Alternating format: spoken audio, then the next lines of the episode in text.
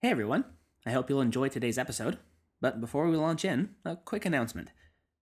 We are now just three weeks away, give or take, from the history of China's first anniversary. As I mentioned before, we are opening up to your questions to air for a special show. We have some great ones so far, but still have room for more. So please, whether it's about historical nuances, the meaning behind names, or even whether or not the Chinese have crossword puzzles, send them in. You can submit your question via facebook.com slash the history of China, over Twitter via our handle at THOC podcast, through email to thocpodcast at gmail.com, and of course through our website, thehistoryofchina.wordpress.com. While you're there, check out our companion posts, complete with maps of battles, territories, and portraits of our ever shifting cast of characters. And if you enjoy this show, please rate us on iTunes and maybe even donate through our links to PayPal or Patreon. I look forward to hearing from you all. Thanks for listening and enjoy the show.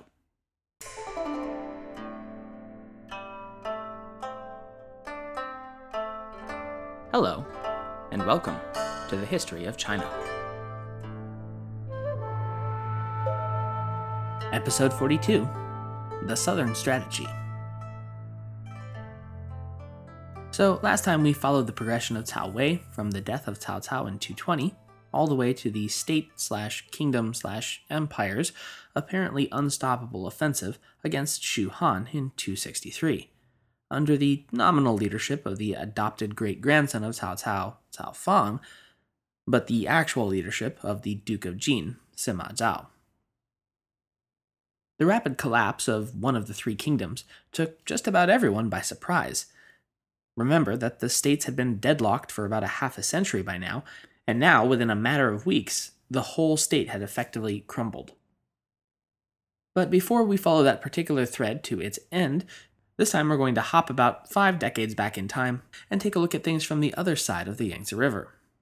Leaving Cao Wei in the distance, we're headed down south to look at the goings on within Shu Han itself as it warred intermittently with the other two kingdoms.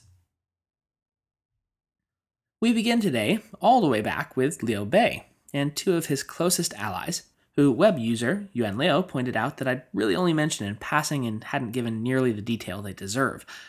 One I did talk about, as he protected Jing province from the advances of eastern Wu, but the other I hadn't mentioned at all.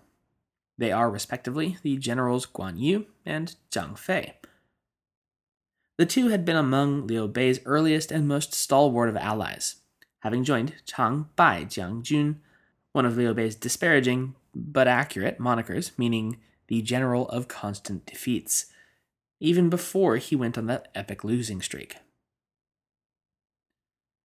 As far back as the 180s and the Yellow Turban Rebellion, the three had been nigh inseparable. They formed a relationship more like one of brothers than of military allies, and went so far as to frequently share sleeping quarters and even the same bed, according to the records of the Three Kingdoms.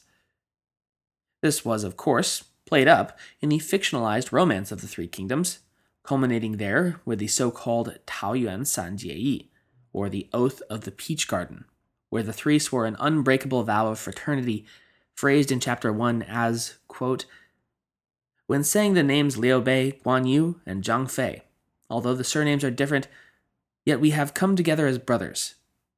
From this day forward, we shall join our forces for a common purpose to save the troubled and to aid the endangered. We shall avenge the nation above and pacify the citizenry below. We seek not to be born on the same day in the same month, and in the same year. We merely hope to die on the same day, in the same month, and in the same year. May the gods of heaven and earth attest to what is in our hearts. If we should ever do anything to betray our friendship, may heaven and the people of earth both strike us dead. This oath, as it were, probably never took place, as the only place it is mentioned is in the novel written a millennia after the fact. But still, it does seem to do their relationship justice, and moreover has stuck in the cultural memory of China itself, and so is worth mentioning, even if only to serve as context. This fraternal bond helped explain Guan Yu's decision to ditch his post under the command of Cao Cao, when word reached him that his brother, Liu Bei, had fled the north in Cao Cao's wrath following the disastrous Battle of Guandu to seek refuge in Jing province. Riding alone for thousands of miles, Guan Yu made a perilous journey to reunite with his two brothers. Oath or no, though, the inseparable trio would ultimately not die on the same day. As I mentioned in episode 39, Guan Yu would be captured by Sun Quan's forces in Jing province in 220, they having successfully infiltrated and captured the key defenses of the region. There, he would be executed on Sun Quan's orders, having been deemed too dangerous to be kept alive. Zhang Fei, having been made the general of chariots and cavalry after Liu Bei declared himself emperor in 221, was tasked to hunt down Sun Quan for the death of their mutual brother in arms. He was given a force of 10,000 troops and was to rendezvous with Liu Bei's own forces to assault Sun Wu in 222. But before departing, Zhang was betrayed and murdered by two of his subordinates, who took his head as a gift for Sun Quan, to whom they defected. And of course, following his crippling defeat at Xiaoting, Liu Bei himself took ill in 223 and followed his brothers in arms into death. As his successor, he designated his eldest son, Liu Shan. But since the boy was only 16 at the time of his father's death, he also designated Zhuge Liang as his regent and head of government. As one of his first acts in office, the young new emperor granted Zhuge the title of the Marquis of Wu, and shortly thereafter, the governor of Yi province, making him pretty much the commander in chief of all of Shu Han. For his part, Zhuge Liang sought to bury the hatchet with Sun Quan and Eastern Wu, and sent envoy after envoy to make peace, re enter their previous alliance, and improve their relations. The main threat and prime usurper of the Han dynasty, from the perspective of Shu Han, was and must be Cao Wei.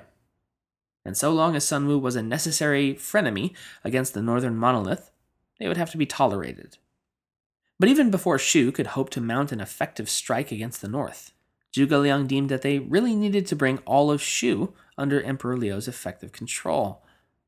Making claims on the entire country while barbarian tribes are still running around your own backyard pillaging is, well, rather embarrassing.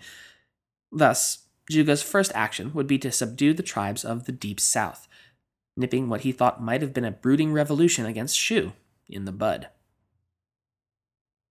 In the spring of 225, the southern edges of Shu were in revolt, and the Yong, Gao, Zhu, and Meng clans collectively known in Mandarin as the Nanman, or simply Southern Barbarians, had seized several cities along the state's outskirts in Nanzhong. As a quick aside for our weekly language lesson, the term Nanman is particularly pejorative.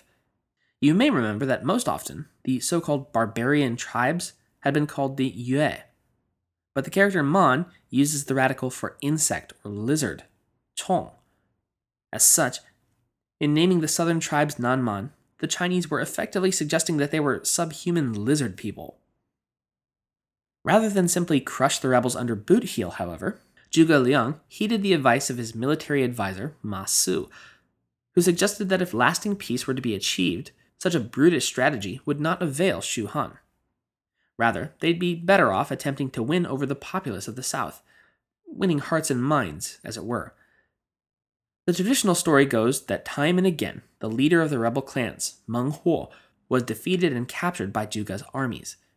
And yet, he let the rebel commander go free each time, that he might eventually achieve Meng's genuine surrender. But this, quite frankly, is rather absurd. Capturing a rebel commander and releasing him not once, not twice, but seven times in an era where the conventional punishment for rebellion was watching your entire extended family be put to death? Not likely. Moreover, several contemporary historians have raised the question over whether there was a Meng Huo at all. Yunnan historian Zhang Hualan wrote that Meng's personal name, Huo, which means captured, is far too coincidental to be genuine, given the rebel leader's supposed fate. Others contend that Meng Huo was a historical figure, but the story of him being captured and released seven times is almost certainly fictional. Somehow or another, after some number of defeats, Meng Huo or whoever came to the realization that the Southerners' cause was hopeless and surrendered. In the romance's telling, he states, quote, Seven times captured, seven times freed. Such a thing has never happened. Though I stand beyond the range of imperial grace, I am not utterly ignorant of ritual, of what propriety and honor require. No, I am not so shameless. He then stripped off one of his sleeves, which is the sign of swearing an oath, and pledged, again quote, By the Chancellor's celestial might, the Southerners will never rebel again. This victory in bringing the southern tribes to heel would be instrumental in Shu's future endeavors. By securing the south, Zhuge acquired its valuable resources, which in turn allowed Shu Han to grow its economy and, critically, its military. With his army bolstered, he could begin launching sorties into Cao Wei to probe for weaknesses without needing to worry about possible rebellion from the south. With the Southlands thusly quelled, Zhuge Liang turned his gaze once again northward toward his true enemy, Cao Wei. After making preparations, he began what would become the first of his five northern expeditions, starting in 228. The overall goals and strategies of these expeditions can be traced as far back as 207, when Zhuge Liang had outlined in the broadest terms what would be required for Liu Bei to seize control of the north through Hanzhong Prefecture. This was known as the Longzhong Plan, and it had emphasized a two pronged assault one from Sichuan and the other north through the Qin Mountains. The target would be the once and future capital, Chang'an, which, situated as it was along the great bend of the Yellow River, would make a perfect stronghold to launch further northward campaigns. But the intervening years had forced Zhuge to alter his grand vision, since with the loss of Jing province to eastern Wu, only one of his two military prongs would be in play. In his autobiography slash memorial work written just before he launched his campaigns in 227, Zhuge explained his decision and strategy as, quote, We should lead the three armies to secure the central plain in the north. Contributing my utmost, we shall exterminate the wicked, restore the house of Han, and return to the old capital. Such is this subject's duty in repaying the former emperor and affirming allegiance to your majesty. Zhuge's plan called for a march north from the region of Hanzhong, which was by this time one of the main population centers in northern Yi province. In the early 3rd century, Hanzhong had been sparsely populated, surrounded by dense and untouched forests. But as we'd mentioned earlier, its strategic importance lay with the fact that it occupied a long and fertile plain along the Han River, between two massive mountain ranges, the Qin in the north and the Micang in the south. Geographically, the rugged barrier of the Qin Mountains provided the greatest obstacle to Chang'an. The mountains formed a nearly solid wall of parallel east to west ridges, and in between those peaks were all but impassable valleys, whose canyon walls often rose sheer above the churning valley streams below. As a result of earthquakes, landslides, and geographic shifting, it remains an extremely complicated and treacherous area, even to this day. Access from the south was limited to a few mountain roads, carved into the side of cliffs, which we've discussed in the past, called gallery roads. These crossed major passes and were remarkable for their engineering skill and ingenuity, but the pass remained difficult and dangerous, even with such engineering feats. Before setting out, Zhuge Liang held a council of war to determine which route his army should take to Chang'an. The idea of sending a strike force across the Qin Mountains to take Chang'an by surprise was considered, but ultimately rejected by Zhuge, who opted for a more cautious approach. Instead, he sent two small forces northward to begin harassing the region called Mei, visibly, loudly, and often. This would, hopefully, convince the defenders of Wei that the Shu armies intended to strike there.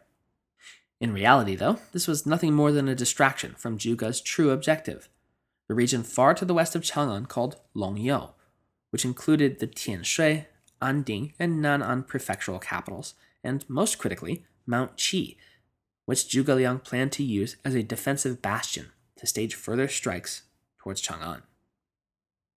This, however, would be met with what can be best described as total failure.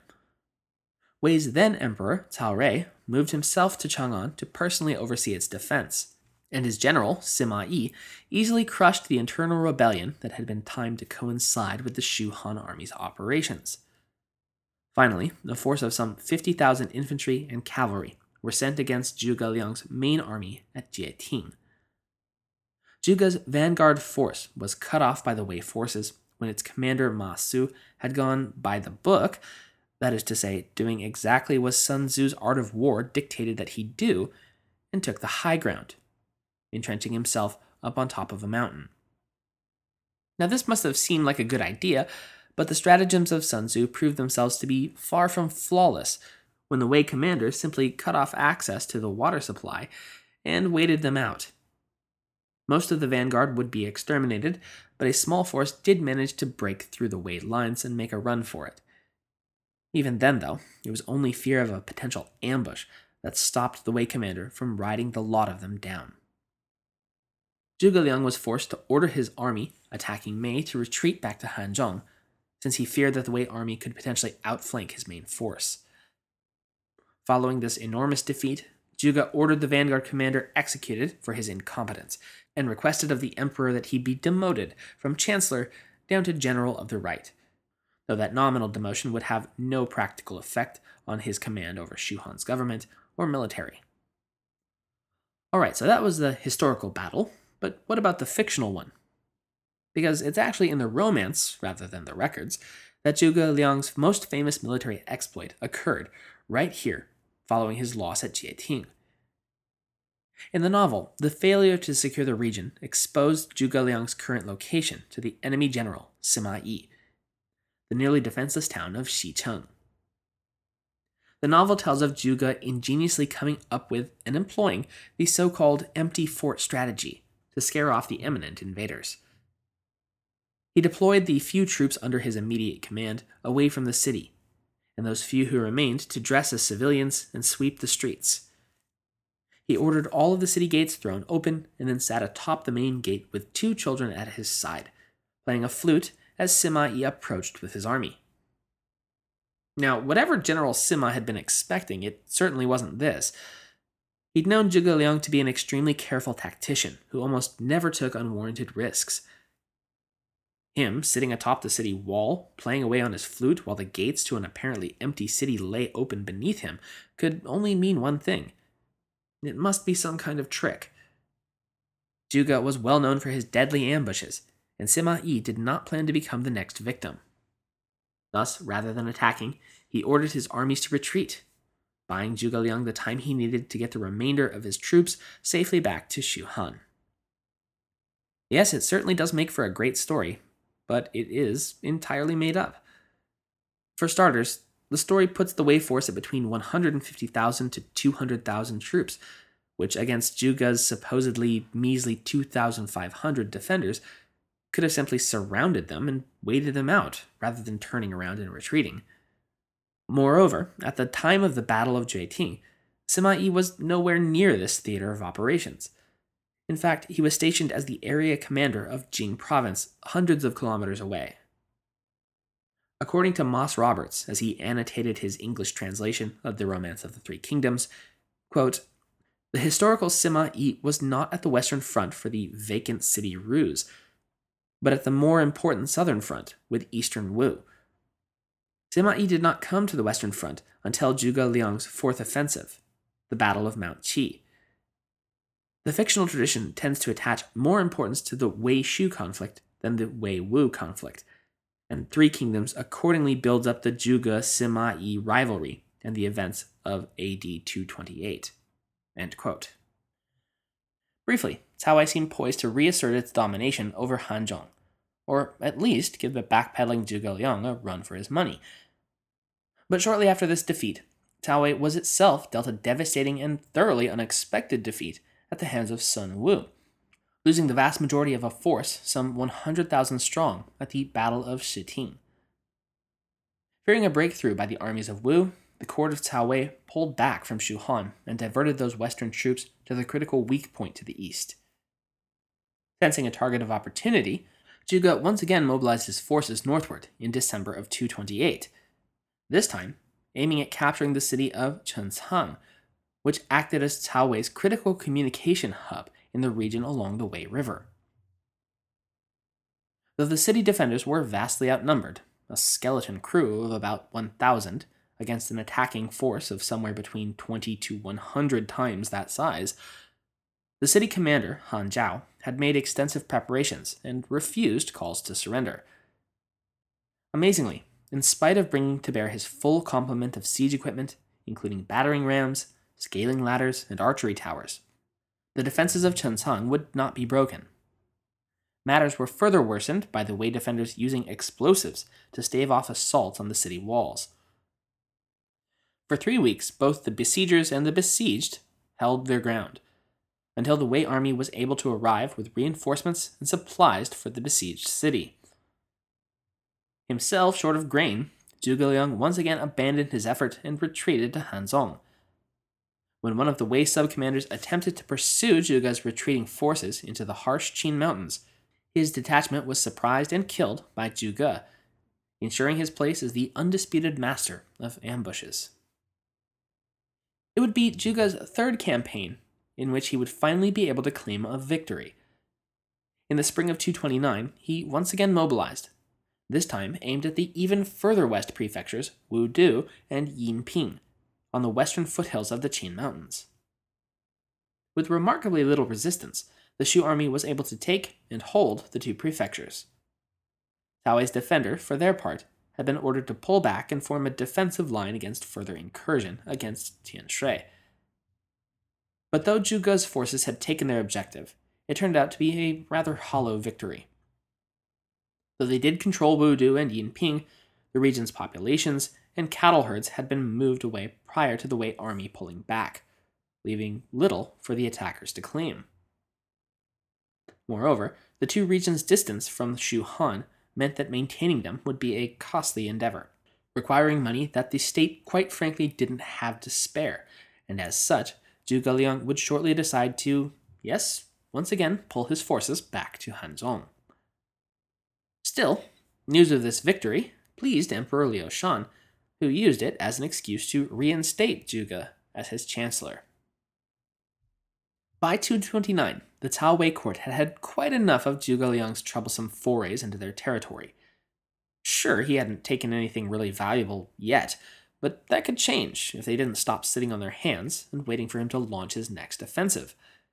It was therefore decided that the time had arrived to put Shu Han on the defensive, and to that end, the three commanders, Sima Yi, Cao Zhen, and Zhang He, were dispatched at the head of some 400,000 soldiers in a three pronged strike aimed at retaking Hanzhong and knocking Zhuge Liang down a peg or two.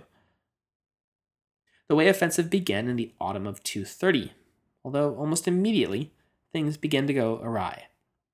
For one, heavy rains, which lasted more than a month, had turned the mountain passes into Hanzhong into impassable death traps. Moreover, Zhuge Liang had sent two of his officers with small forces behind the enemy lines to sow discontent and stoke rebellion among the various non Han peoples that had been dominated by Cao Wei. With almost no progress to the south and rising rebellions threatening their western and rear flanks, the Wei court called off their disastrous campaign after only a month and a half. Riding high on this recent string of successes, Zhuge Liang mobilized his fourth campaign into Cao in early 231. This time, his goal was Mount Qi and the stronghold on its slopes. The tactic of using local insurgents as distractions had been working well, and once again, Zhuge dispatched agents to sow rebellion among the Wei local peoples while his main force settled into a siege of the mountain fortress. Though the Wei army rushed to Mount Qi's assistance, it was actually their rush that would spell an early defeat for them. Without any kind of unified strategy, two of the Wei commanders rushed ahead to try to envelop the besiegers in a pincer attack. But outside of their defensive positions, they found themselves easily crushed by Zhuge's superior tactics. With the Wei army in disarray, the Shu Han army helped themselves to the spring wheat harvests in the surrounding farmland, replenishing their dwindling food supply. But with more Cao Wei reinforcements arriving, Zhuge Liang made the decision to lift his siege of Mount Qi and withdraw to a more defensible position, the city Lucheng. There, the two armies would clash in what would be a painful but ultimately inconclusive defeat for Zhuge at the hands of General Zhang He, who found that even in victory he could not press the advantage. As the army of Shu Han continued its withdrawal, it was pursued by Sima Yi and Zhang He into Mumen Pass, where, true to form, Zhuge Liang had staged yet another of his infamous ambushes. At a narrow choke point, he'd set up hidden nests of crossbowmen to fire on the Wei army as it attempted to pass through. In the course of the ambush, General Zhang He was struck in the leg, and he died soon thereafter. Sima Yi was forced to withdraw his troops and allow the regent of Shu Han to escape. In the two years that followed the Battle of Mount Qi, both Shu Han and Cao Wei attempted to rebuild their armies and supply stores, since both knew that this grudge match was far from settled. That fifth and final northward push would come in the spring of 234, as the now 53 year old Zhuge Liang mobilized another army of 100,000 through the Qin Mountains and onto the broad plains of Wuzhang. Sima Yi, however, was well prepared for this strategy and sent his own force of 200,000 to build fortifications along the banks of the Wei River. When even this proved insufficient to stop Shu's northward incursions, though, Sima requested additional reinforcements, and after two months of maneuvering and counter-maneuvering, managed to bog Zhuge Liang's army down into a stalemate on the Wuzhang plains. There, the Shu army settled in and engaged in farming for themselves, which you may remember as the Tun Tuntian policy that had been so successfully employed by Cao Cao against Yuan Shao. They were waiting, waiting for the Wu armies of Sun Quan to arrive and relieve them, as his emissaries had promised they would. The armies of Wu, however, found themselves ravaged by disease before they'd even crossed the Huai River, and were forced to abandon their campaign, basically hanging the armies of Shu Han out to dry. This turn of events sounded the death knell of Zhuge Liang's last great hope to break the stalemate and reunify China, and probably not coincidentally, sounded his own death knell as well. The stress and strain, combined with what must have been intense disappointment, caused the aging chancellor's health to rapidly deteriorate as the spring of 234 gave way to summer. As his condition worsened, he instructed his sub commanders as to the military future of Shu and finally died in early autumn at the age of 54. With their commander and chief strategist dead, the Shu armies pulled back. What else could they do? The top brass did their best to ensure that no one knew of Zhuge Liang's death, not even their own subordinates. But Sima Yi apparently felt that something was different, and became absolutely convinced that his nemesis had perished. He attempted to give chase to the withdrawing Shu army, but Zhuge's successor, Yang Yi, displaying at least a little of his former mentor's tactical knack for surprise, turned his army around and laid waste to the Wei vanguard. In folklore, either a body double or a wooden figure is frequently said to have been dressed as the late Zhuge Liang, leading Sima Yi to fear that his great opponent had only been pretending to be secretly dead in order to lure him into open battle and retreated. This story led to the popular saying, 死诸葛吓走活仲达. Meaning, even dead, Zhuge still scares away the living Zhong Da, which was Sima Yi's courtesy name. Supposedly, Sima countered these embarrassing rumors with the retort that he had always been able to predict the intentions of the living Zhuge, but could not predict a ghost. With Zhuge Liang's death, so too was ended a major strategic thorn in the side of Cao Wei. It is surprising that Shu Han was able to conduct such extensive military campaigns, given that it was objectively the smallest and weakest of the three states. As you may have noticed, in battle after battle, Cao Wei was able to field massively larger armies than the Shu force could possibly hope to field, and yet, through the brilliance of Zhuge Liang, they managed to keep Cao Wei on the defensive time and again. That said, the defensive resources and manpower required to undertake Zhuge Liang's five campaigns took a heavy toll on the limited coffers of the Shu government. This would be exacerbated by Jiang Wei's follow up expeditions that took both the philosophy and form of Zhuge Liang's, both in objective and outcome, As such, it should come as no real surprise that by 263, regardless of still outwardly behaving as though it could stand toe to toe with the other two kingdoms, in truth, Shu Han was on the verge of collapse. Coffers empty, population depleted, and dissatisfaction with government policy at an all time high. As such, when the Wei armies led by generals Deng Ai and Zhong Hui at last approached the Shu capital city, Chengdu, there was really nothing anyone could do, and they knew it. With very little struggle, the capital was conquered, bringing the state of Shu Han to a sudden, final end. Liu Shan, the second and last emperor of Shu, and the really, truly, I really mean it this time, last nominal emperor of Han, surrendered to General Deng outside the city. He was then brought to Luoyang and was granted the title of Duke of Anle and lived out peacefully the rest of his life before dying in 271 at the age of 64. As for the population of Shu, most stayed put, since very few people had the means to leave the lands they were on, even if they wanted to. There are, however, some reports claiming that refugees of the collapsed state did flee west, and some even reportedly turning up in Sassanid Persia. And so here we stand.